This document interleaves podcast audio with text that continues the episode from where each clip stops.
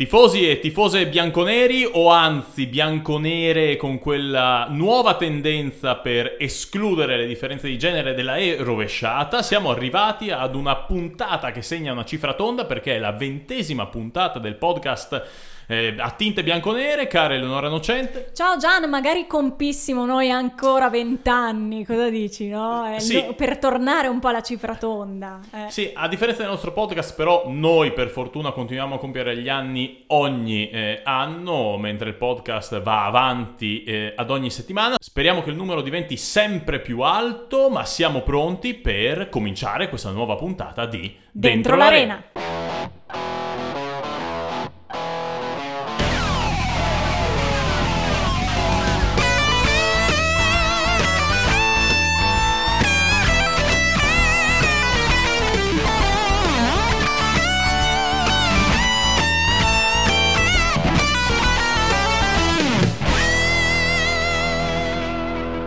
Gian, in eh, questi 15 giorni, chiamiamole due settimane, è successo davvero tanto perché l'Udinese ha giocato tre partite di campionato più i due recuperi contro la Salernitana e soprattutto la grande gioia contro la Fiorentina che andremo ad approfondire subito, anche perché c'è tanta voglia, il tifoso è veramente eh, entusiasta di quanto sta vedendo sul campo da gioco e quindi io come al solito no, andrei a, a sentire un po' le voci corali di questi tifosi. Andiamo ad ascoltare quindi subito il loro entusiasmo e andiamo correndo sotto, la, nord.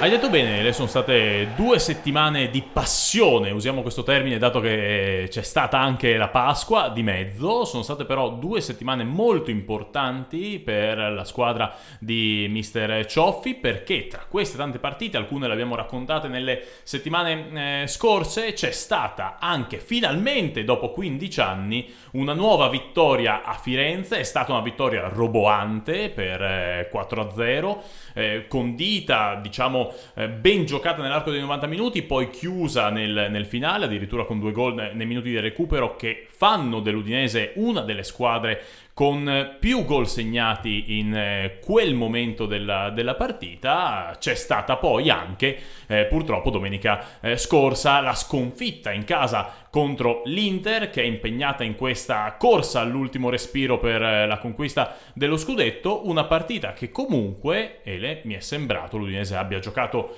in maniera assolutamente positiva, non c'è stato il risultato, bisogna anche considerare il valore dell'avversario, ma l'elemento che ehm, avevamo introdotto un po' di settimane fa, ma che mi sembra molto evidente ora, è questo ritrovato entusiasmo che la squadra è riuscita a trasmettere nei propri tifosi e quindi assistiamo sempre, soprattutto in casa, delle partite in cui c'è questa, ehm, non so come chiamarla, Ele, una sorta di linea eh, trasparente, linea non- che non si vede, di grande entusiasmo, di una passione ritrovata anche, anche nel tifo e tanto divertimento nel guardare poi la squadra scendere in campo.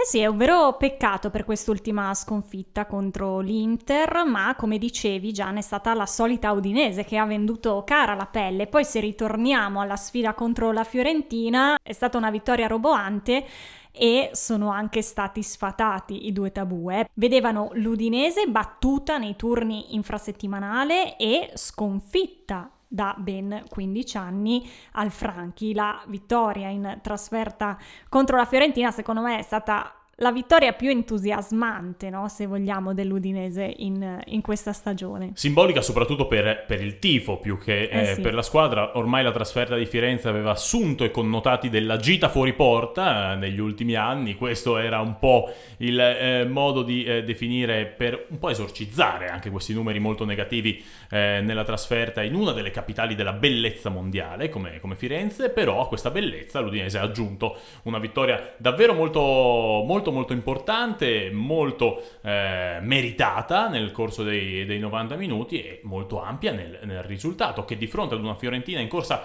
per l'Europa era difficile magari attendersi prima eh, della disputa della, della partita, ma eh, abbiamo ben capito che l'Udinese arrivando poi alla partita con l'Inter, insieme ai nerazzurri era la squadra che aveva ottenuto più punti nell'ultimo periodo in, in Serie A e una ragione ci sarà, perché poi, come dicevamo prima, anche la partita che abbiamo visto eh, domenica è stata secondo me un bello spettacolo per, per, sì. il, nostro, per il, nostro, campionato. Ci sono state eh, due squadre che per rispettivi obiettivi, seppur diversi fra di loro, hanno messo in campo t- tutte le loro forze. Abbiamo anche visto il talento individuale di tanti giocatori da una parte e dall'altra ma dalla nostra parte soprattutto qualcuno, lo citeremo eh, fra un po', entreremo più eh, nel, nel, dettaglio, peccato poi per il risultato, ha inciso qualche eh, decisione rivista al VAR, un pizzico di sfortuna eh, sul rigore sbagliato in un primo momento da, da, Lautaro, ma poi toccato fortuitamente nella ribattuta da Silvestri che ha eh, permesso poi di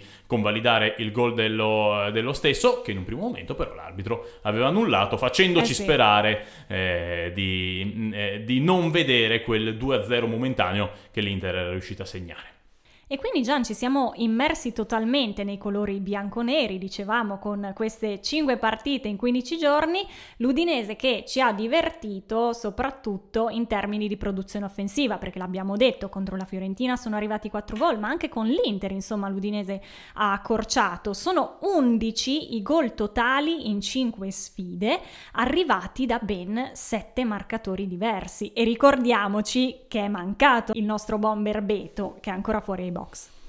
Queste sono le mm, due notizie, se vogliamo, migliori, no? tra le tante di questa stagione del, dell'Udinese che ha messo in mostra nuovi talenti ehm, e soprattutto ha ritrovato quella produzione offensiva che un po' nelle ultime stagioni era era mancata, lo ha fatto eh, portando anche al gol tanti giocatori in questa, eh, in questa, stagione perché non è stato solo utile il contributo degli attaccanti ma hanno segnato anche tanti altri giocatori eh, in tanti ruoli diversi, il contributo degli esterni, avere oggi eh, questi numeri ci permette anche di capire meglio il perché l'Udinese in questo momento è una delle squadre più in forma del campionato, perché eh, grazie al lavoro portato da eh, Mister Cioffi da quando è subentrato subentrato la squadra ha intrapreso un cammino sempre positivo anche dentro a partite finite poi male, come quella con l'Inter dal punto di vista del risultato, ci sono tutti i presupposti per chiudere quindi al meglio la stagione 2021-2022 per porre le basi di quella che sarà la prossima, sperando finalmente sia l'occasione per badare, per guardare ad obiettivi più alti. È naturalmente molto presto per poterlo dire, ma noi qui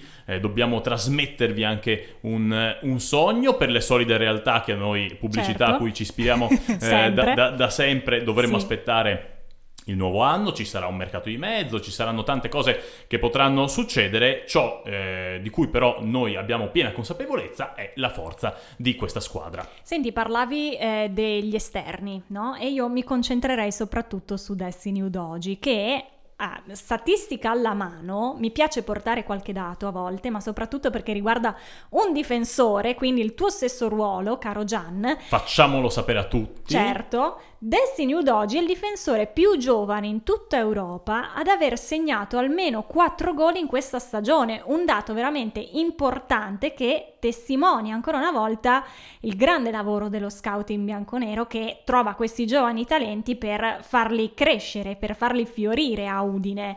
Io mi chiedo a questo punto dove può arrivare, se, se può affermarsi negli anni come uno degli esterni più forti nel, nel contesto europeo, anche perché appunto Ricordiamo che è un classe 2002.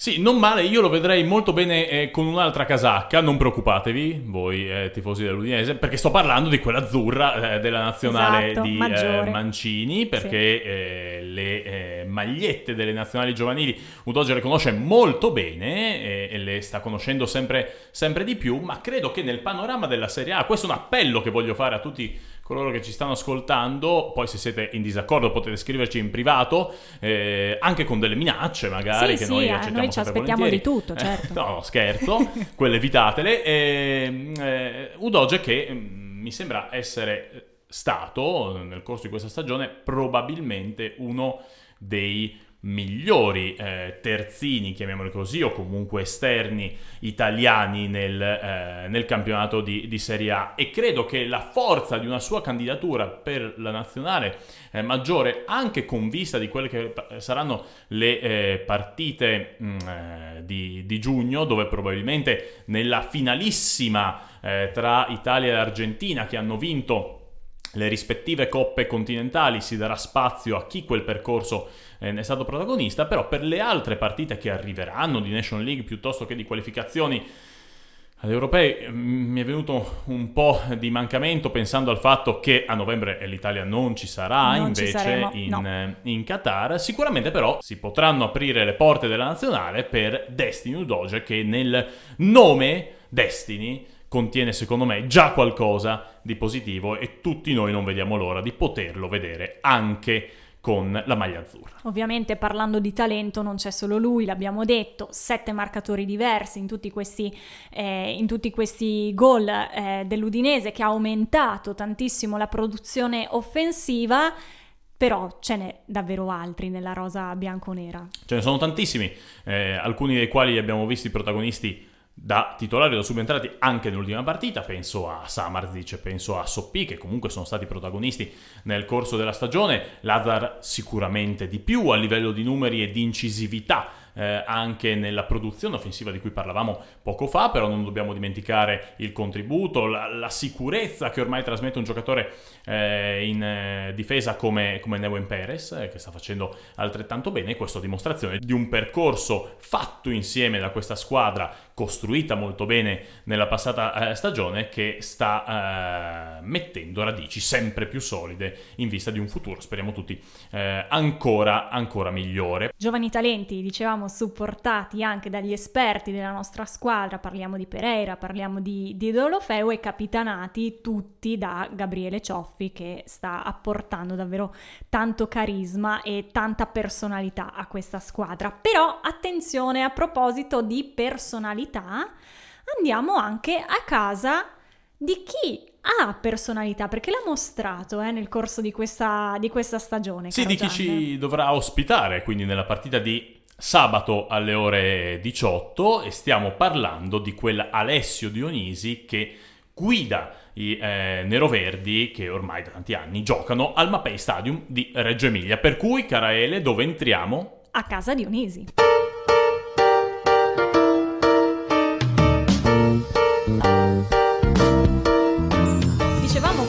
Gioco e personalità, caro Gian, però eh, diciamo che il Sassuolo non se la sta passando chissà quanto bene, eh, perché arriva da tre sconfitte consecutive contro Cagliari, Juve e Napoli. Tra l'altro, l'ultima sfida contro i partenopei il Sassuolo ha incassato 6 gol e questo per il morale è un brutto colpo. Soprattutto perché sono arrivati 4 di questi 6 nei primi 20 minuti, quindi partita subito chiusa, eh, nemmeno il tempo di eh, scendere in campo, tanto vale tanto valeva rimanere eh, a, casa, a, casa, propria. È vero che di fronte c'era un Napoli in cerca di riscatto dopo anche le polemiche della eh, scorsa settimana che hanno visto nuovamente scendere in campo un personaggio da noi tanto amato come Aurelio De Laurentiis quando parla così, molto più adatto al cinema che al calcio perché magari rompe qualche equilibrio della sua squadra, ma Sì. per fortuna deve occuparsi di, mm, eh, del- de- della sua, cioè del, del Napoli. È vero Sassuolo che quindi eh, arriva da questo periodo negativo, sembra un po' aver tirato i remi in barca in vista del finale di stagione, È una vero. stagione però dove eh, si è confermata essere una sorta di ammazzagrandi, no? se escludiamo la partita con, con il Napoli, tanti Sì. risultati presi nel corso della stagione, abbiamo parlato prima dell'importanza eh, di un talento come Udoge anche in vista della nazionale, Na- in nazionale però tanti di questi ragazzi ci sono già del Sassuolo a partire da Raspadori e Scamacca oltre che naturalmente a eh, Berardi, sempre Florida la nidiata chiamiamola così dei giocatori in casa, in casa Sassuolo. Eh, sembra sempre essere una bottega molto cara, no? Perché capita eh, che ci siano queste disparità anche per merito del lavoro fatto eh, negli anni mh, tra qualche squadra di Serie A, eh, perché sembra sempre che magari qualche giocatore che gioca molto bene in un'altra squadra valga mh, tot per il mercato, mentre se lo fa il Sassuolo improvvisamente può, può valere tantissimi eh, soldi in più. Questo è anche un po' il frutto ehm, del, del lavoro che una squadra come il Sassuolo si porta dietro nel, nel tempo, vale lo stesso per l'Udinese che è stata Esatto. Antesignana nel, eh, nel fare questo tipo di, di lavoro, un mercato molto orientato al mondo italiano, quello eh, dei ragazzi di, di, Dionisi, mister che è arrivato eh, per la prima volta in, in, Serie A e si è subito molto ben eh, comportato cercando di proseguire su quello sviluppo di identità di gioco che hanno sempre fatto le fortune eh, dei, dei nerovedi, ma che appunto nell'ultimo periodo eh, sembrano avere un po' allentato la presa, eh, cosa che Ele a volte può essere eh, normale, può capitare in qualche squadra che magari il proprio obiettivo lo ha già raggiunto, di più magari non, non può fare e per una serie di motivi magari perde un po' quel pizzico di attenzione nella parte finale di campionato. Anche perché secondo me contro il Sassuolo è lecito aspettarsi un'altra gara ricca di gol, vista la nota propensione offensiva della squadra di Dionisi che abbiamo appunto menzionato adesso. È vero che arrivano dal tonfo eh, di Napoli, però insomma eh, secondo me potrebbero eh, riscattarsi, eh, speriamo di no ovviamente, però potrebbe succedere. Il Sassuolo come dicevi è un po' come l'Udinese, no? che, che cresce dei prospetti pronti a spiccare il volo e a dirigersi verso delle eh, società e delle realtà importanti. Locatelli e, e Boga, se vogliamo, sono gli ultimi che hanno lasciato i colori nero-verdi per spiccare in società più blasonate. E ora si sta parlando tanto anche delle cessioni di, di Raspadori e Scamacca. Quest'ultimo, attenzione però, eh, in chiave gol perché per la prima volta in doppia cifra in carriera è a quota 13 è un bel bottino, però non va in rete da 5 partite. Eh? Sì, noi non lo diciamo ancora più volte perché poi eh, quando si citano queste statistiche eh, esatto. eh, potete, siete autorizzati a fare qualsiasi gestualità che noi non sì. possiamo vedere, ma che voi potete sentire facendovela eh, fra, fra, fra, di voi, però questo naturalmente lo, mm, lo, evitiamo. Sarà sicuramente una partita molto piacevole da, da vedere, a mio avviso, due grandi squadre eh, del, del, momento con delle ottime identità di, di gioco e tanto talento da mettere in mostra e che farà le fortune, eh, in primis si spera, delle squadre in cui stanno giocando ora, ma in futuro per loro anche per poter eh, avere una carriera ancora più importante. Adesso Ele, arrivati in chiusura del nostro podcast, dobbiamo aprire una sorta di rivisitazione sì. della nostra rubrica, cioè L'indovina chi? Esatto. E dobbiamo anche svelare il perché c'è la rivisitazione. L'abbiamo rivisitata perché in un momento di noia abbiamo pensato che, eh, avendo già giocato con queste squadre naturalmente nel, nel girone della data, no, non è vero, non ci annoiamo mai, lo mai, pensiamo mai, sempre mai.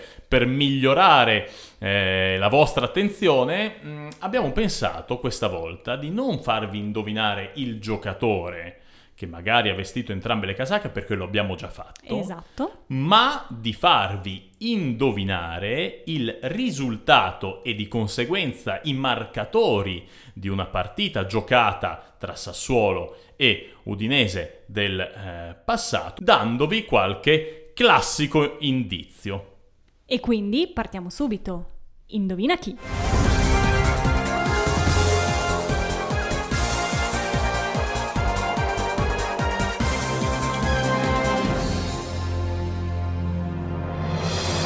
Al solito Gian si respira una certa tensione quando parte questo sottofondo sonoro che ci accompagna. C'è tensione, questo era l'intro sempre delle domande di chi vuole essere milionario che io amavo tantissimo, soprattutto quando poi Jerry sì. chiedendo... Piaceva, sai, anche tanto a chi? All'onorevole Nullazzo. Ma... Era il programma preferito dell'onorevole Nullazzo, ovviamente. Che eh, vi lascio immaginare chi possa essere, eh, ma il momento topico era quando alla risposta del concorrente Jerry sì. gli diceva, lasciando grande suspense, te lo dico dopo. E partiva la pubblicità fra gli applausi del, Perché non l'abbiamo pubblico. mai fatto? Perché noi non possiamo lanciare la pubblicità essendo un podcast, ma eh, se prima o poi avrà uno sviluppo eh, video, vi promettiamo che lo faremo, perché io non vedo l'ora di farlo. Certo, certo. Il primo indizio, quindi, Ele, ah. del nostro Indovina chi cosa, quando. Esatto, è che andiamo a contestualizzare. Era la decima giornata di campionato e l'Udinese aveva praticamente vinto tutte le partite in casa con Cagliari, Genoa, Parma, aveva pareggiato solamente con il Bologna, attenzione però perché aveva praticamente perso sempre in trasferta con Lazio, Chievo e Milan. Si trovava nell'ottava posizione in classifica. Assieme all'Atalanta. Fino a quel momento quindi aveva perso sempre in, ehm, in trasferta. Era la stagione, questo è il secondo indizio, in cui purtroppo l'Udinese uscì al playoff d'Europa League contro lo Slovan Liberec in una eh, partita di ritorno finita 1-1, ma la partita in casa che poi decise in pratica il risultato e le si giocò allo stadio Nereo Rocco sì. eh, per delle ragioni eh, legate mh, allo stadio, eh, naturalmente, in cui, non scherzo, ci saranno stati dentro 50 gradi, eh sì. perché era agosto, una partita davvero Vabbè, sfortunata. Lì si scoppia veramente. Esatto, Rocco. dominata eh, dai giocatori al tempo guidati da mister Guidolin e che per degli strani casi che solo il calcio riesce a mettere in pratica nell'arco dei 90 minuti, perse uscì da quella partita perdendo per 3 a 1. Passiamo quindi al terzo indizio, perché?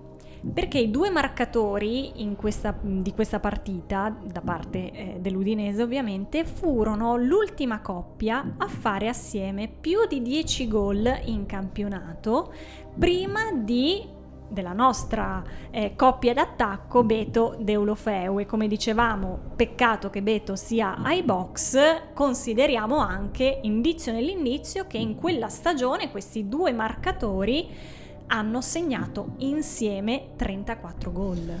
Ah beh, allora tu hai dato subito eh, l'indirizzo giusto per eh. indovinare. Io adesso però vi voglio dare il classico indizio troll, che non c'entra niente con la partita in, in questione, ma che contestualizza mh, mm, la giornata eh, in cui si giocò questa partita perché nello stesso giorno abbiamo parlato di eh, decima giornata di campionato in cui si giocò questa partita di cui vi stiamo parlando, ma allo stesso eh, momento, ehm, nello stesso giorno, il Real Madrid di Ancelotti batté per 7 a 3 addirittura il eh, Siviglia e fu eh, il modo per Cristiano Ronaldo che segnò una tripletta di eh, rispondere alle polemiche di Blatter che in quella settimana lo aveva accusato di spendere, dicendo anche una verità, verità, ma non capivo il, eh, le, le, parole, di spendere più di Messi per quanto riguarda le spese dal, dal, parrucchiere. Abbiamo mm, messo questo indizio troll solamente perché poi al termine di questa eh, stagione, così come la decima giornata è la giornata in cui si giocò la partita di cui vi stiamo parlando, al termine di quella stagione il Real Madrid di